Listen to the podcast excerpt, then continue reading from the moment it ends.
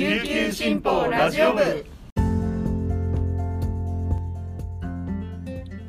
はいたい。皆さんいかがお過ごしですか？今日も琉球新報ラジオ部をお聞きいただきありがとうございます。5月30日月曜日本日の担当パーソナリティはデジタル推進局の毛田代七瀬が担当します。現在午前11時時点の那覇の気温は29.3度。天気は晴れのち曇りとなっています。はい昨日は皆さんキングスの試合をご覧になった方も多かったのではないでしょうか。準優勝ということで、まあ、残念でしたが最後まであの粘り強く戦った姿が多くのファンの皆さんを魅了したのではないかと思います。私は昨日用事があってリアルタイムで観戦できなかったのでニュースを見たり読んだりしていました。今日の琉球新報紙面をご覧になった方はお気づきになりましたでしょうか？一面を開いて次のページにスポーツ面が映って特別編成のような形になっていましたね。また紙面には新聞広告で企業の皆さんからもキングスありがとうの感謝を込めた広告が多く掲載されていますのでぜひお手元の紙面も開いてみてください。はいそしてまたラジオ部でも新パーソナリティの椿さんとキングス取材担当のジャハナ記者に振り返りやってもらいたいですねぜひ聞きたいですとラブコール送っておきますそれではこの時間までに入ったニュースをお送りします。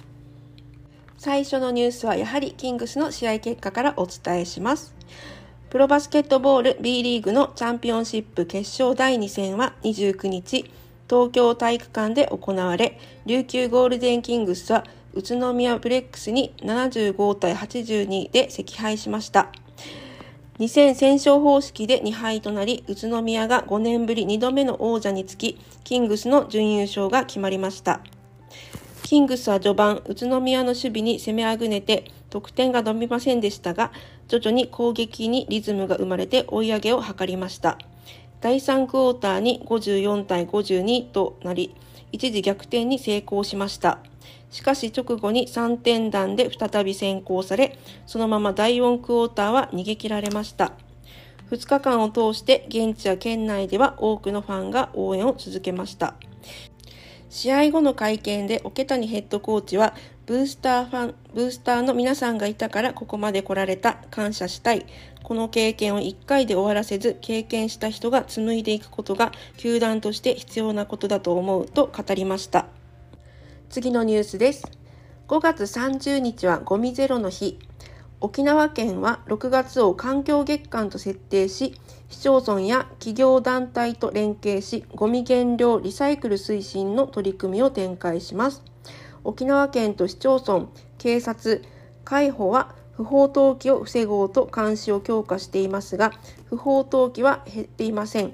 市町村からは一度撤去された同じ場所に再度投棄される事例が指摘されており、ゴミがゴミを呼ぶ実態が浮かび上がっています。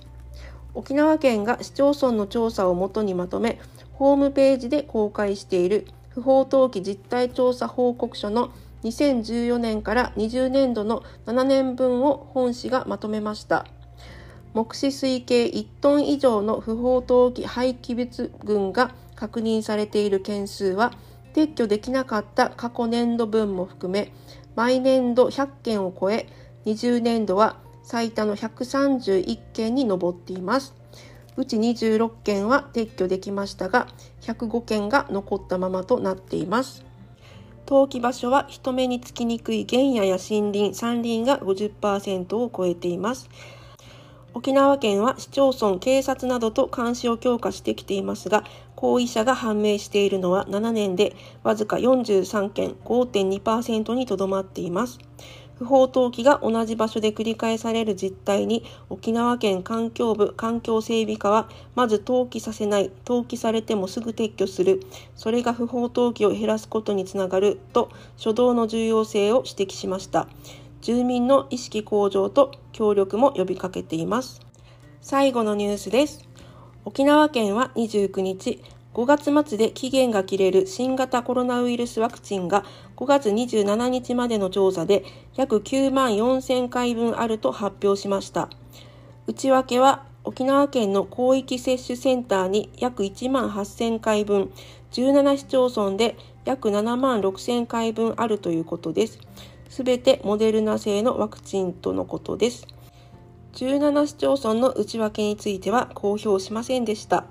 その理由としては、厚生労働省が17日、廃棄されたワクチンの量を調査する考えはないことを表明したことや、廃棄したワクチンの公開については、市町村が判断することであることを理由に挙げています。宮里義久感染対策統括官は、期限切れを迎えるワクチンが生じた原因について、ファイザーの接種希望者が多いことや、若い世代の低い接種率を挙げました。モデルナのワクチンはファイザーと比べて効果に差はなく有効だ。ワクチンの種類にかかわらず接種してほしいと呼びかけています。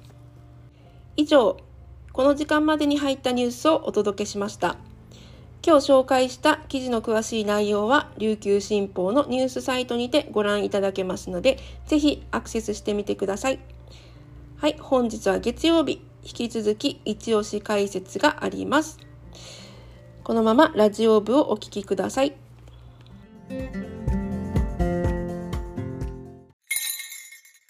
琉球新報読者は無料って CM 読者じゃない私にはいいことないのでしょうか？というメールが来ていましたが安心してください。スマホパソコンでサクッと読めちゃう琉球新報デジタル。あなたにもおすすめしたい理由がちゃんとあるんです。詳しくは新報デジタルで検索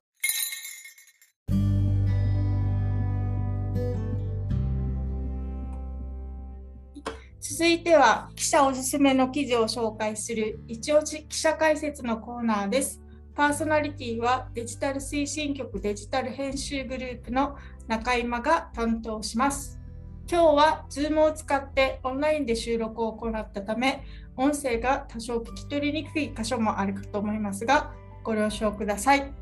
では早速、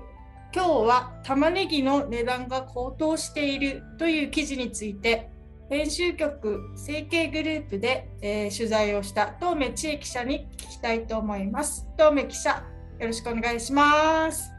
よろしくお願いします。はい。じゃあまずは簡単にあの記事の内容をちょっと紹介していただけますか？はい。えーと、と先ほどご紹介もありましたあの食卓に欠かせない玉ねぎの価格がえー、ここあ、まあ、数ヶ月ですね。高くなっているということであの取材しました。はい、で皆さんもよくねスーパーに行かれると思うんですけれどもあの玉ねぎの価格がですねこの沖縄共同製菓さんのによるとこの20キロあたりの取引価格があの通常2000円から2500円のものがですねあの昨年の秋以降あの高くなっててあの5500円ぐらいと、まあ、2倍以上で取引価格されていると、まあ、それによってこの小売価格ですね。皆さんがこうスーパーとかねあのコンビニとかで手に取るときその小売価格っていうのにも影響しているということをあの記事にまとめました。お2倍ってなかなかびっくりな多分上がり方だと思うんですけど。そうですね。はい、うんうん、これそもそも取材のきっかけはなんかどどういったことからこんな話を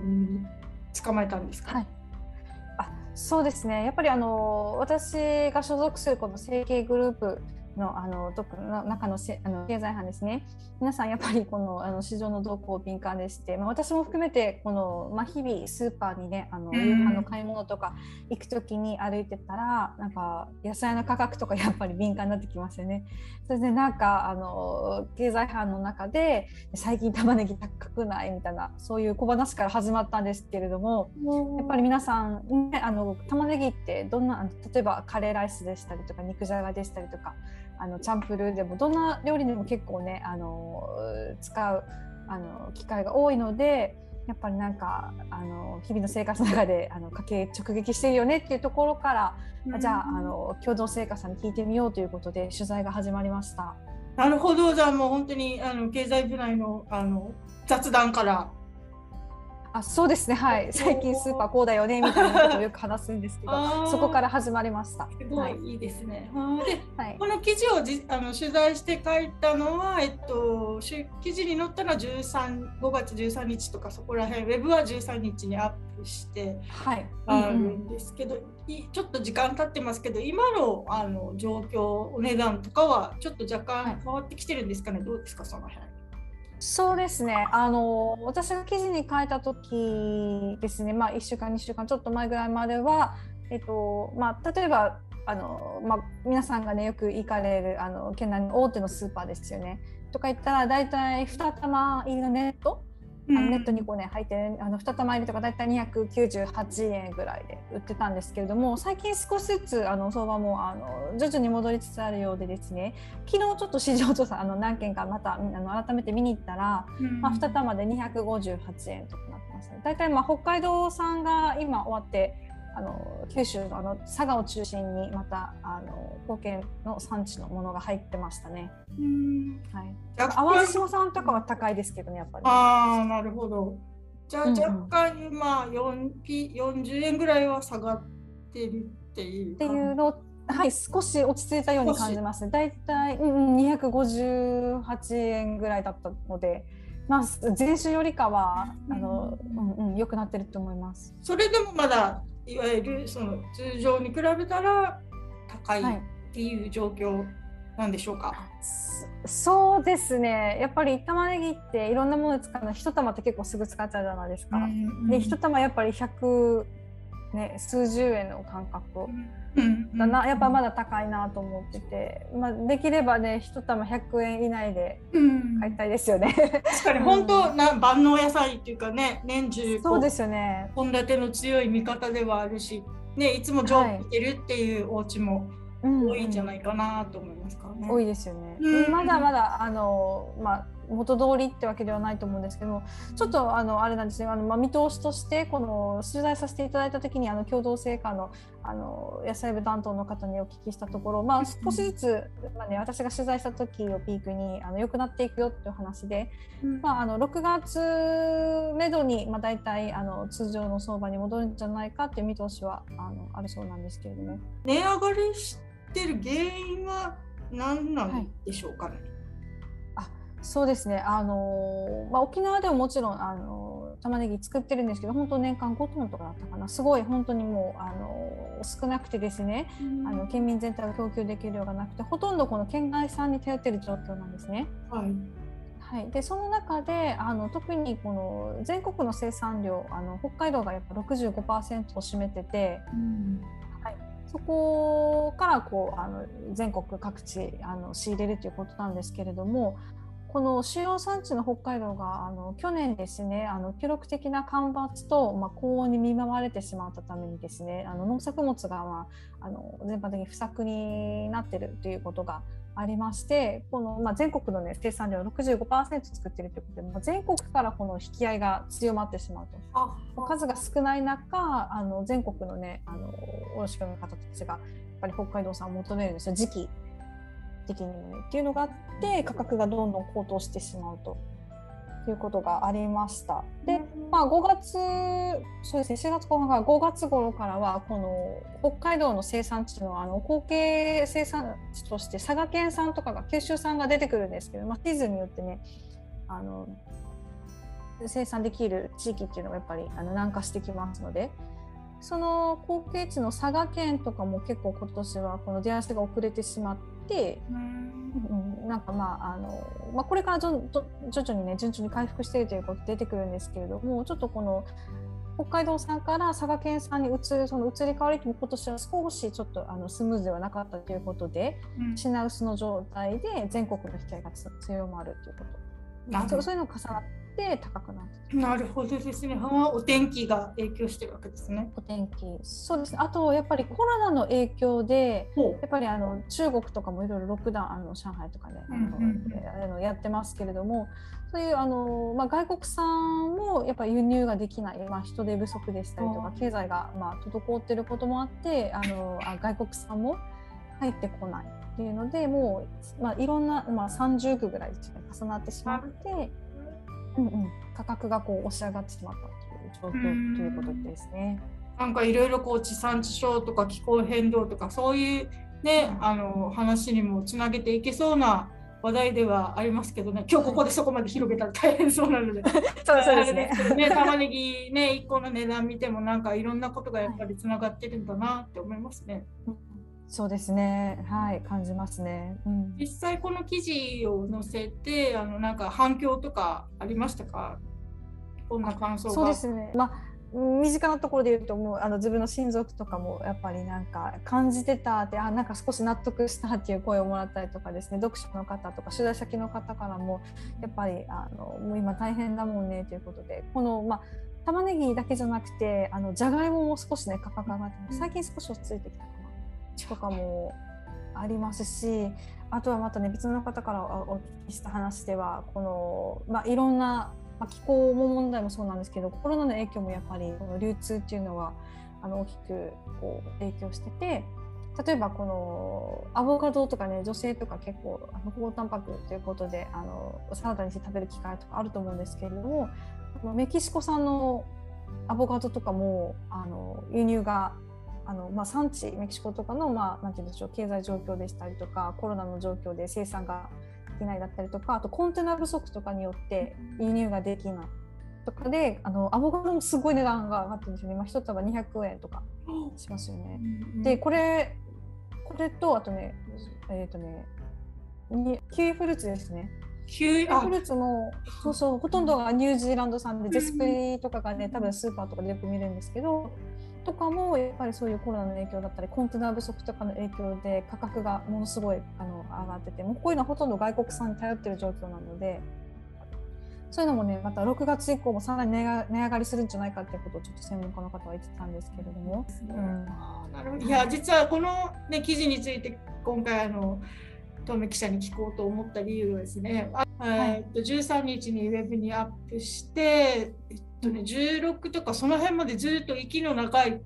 えー、3, 3日4日ぐらいずっとね、こう上位に上がってきていてであの時っていうのはちょうどまあ5月15日を挟んだタイミングだったので、あの復帰関連の記事がたくさんあのウェブ上にも出ていた時期だったんですけど、その復帰関連の記事に混ざってですね、ずっとこの玉ねぎの記事があの、読まれてる記事としてすごく上位に常にあっておすごいなって思ったのがまず最初、私が今日このテーマで聞きたかったなと思ったきっかけで。でやっぱり最初のね取材のきっかけで話してくれたようにその普段の何気ないこう会話というかみんな身近なね、生活者あるから、その中でそう感じてる、あの疑問とかあの社会のちょっとした変化あがやっぱりあみんなねあのトム記者への反応でもあった記事への反応でもあったっていうそのあ自分もそう思ってたっていうので多分、うん、あの共感して読んでくれた方、はい、的に思ってたんだよねっていう方方がかなりこう読んでくれたんだろうなっていうふうにちょっとあの、推測してるんですけど。うん、はい、なるほどですね。そういう意味ではやっぱりこの、はい、えっと、今経済グループで、えっと、主に農業分野を担当していると思うんですけど、はいこの担当になって何かこうあのスーパー行った時にこう見る視点が変わったとかですね、はい、社会の見方がい。ろいろこの担当になってこういう目線で意識するようになったとか、うん、その辺なんかありますか？そうですね。あの、まあ、スーパーは結構好きでよく行くもともと行くんですけれどもやっぱりこの農林水産業を主に担当するようになってあのやっぱりそのさっきの玉ねぎもそうなんですけど価格の推移とかはやっぱりあの以前よりかはまあ敏感になったなっていうのをですね今あこれが旬なんだっていうのもよくあの陳列されてる棚だったりとかあとはなんかスーパーの糸みたいなのを少し感じるようになりましたね。このなんていうんです上りが立ってたりとか、あのねこう陳列の棚を見てあこれ今スーパーが一番押したい鮮度が良くてあの安く提供できる商品なんだなっていうのをこう感じ取れるようになったりとかあとはですね一番自分の中で変わったなっていうのはあの 農林水産だけじゃないんですけれどもあの伝統工芸とかも含めてなんですけどこの産地の方をあの生産者を取材する機会がやっぱ増えたのでなるべくこの沖縄県産ですよねトマト一つにとってもきゅうりゴーヤ、ね、いろいろあると思うんですけどっていうのもやっぱりなるべくは県外産より県内産県内で作ってるものは県内産を選ぶようになったし、うん、あとは工芸品とかもですねあの瓶型とかやちむんとかああいうのもともとあの関心があったんですけれどもなんかその生産者がどうやったら元気なのか例えば卵ですねとかもなんですけれどもあの沖縄のこの,、まあ、あの基盤を支えてる農家の方とかっていうのに少しでもあのやっぱり応援したいという気持ちが出てきたので県産品を積極選ぶようになった積極的に選ぶようになったっていうのが一番担当して変わったことかなと思います。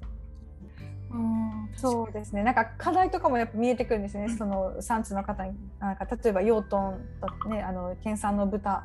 とかもそうですしあと和牛問題とかねいろいろあるんですけれども、うん、なんか産地の方はやっぱりどうしても沖縄ってこう小さい島国じゃないですか。でいろいろあの県外へ輸出の輸出とかね輸入するのもやっぱりお金がかかる中でやっぱり地産地消っていうのをこの島の中であのもっと強化できたら生産者のまあ所得向上につながるとかもっとその沖縄のなんて言うんでしょう、まあ、経済があの動き出すじゃないですけれどももちろんね、今はこう、まあ、もちろんね沖縄で作れないものとか季節によってねあの取り寄せないといけないものたくさんあるんですけど、まあ、まずはこの地産地消っていうことをなんか自分も含めてあの意識したいなっていうのは最近よく感じていることなんですね。そうですね。わ、うん、かりました。ありがとうございます。また、はい、あのいろんなスーパーから見える経済の、はい、伝えてくれればと思います。楽しみにしてます。はい、ありがとうございました。はい、ありがとうございます。はい、今日はえっと東美記者にえ玉ねぎ高騰について伺いました。ありがとうございます。ありがとうございます。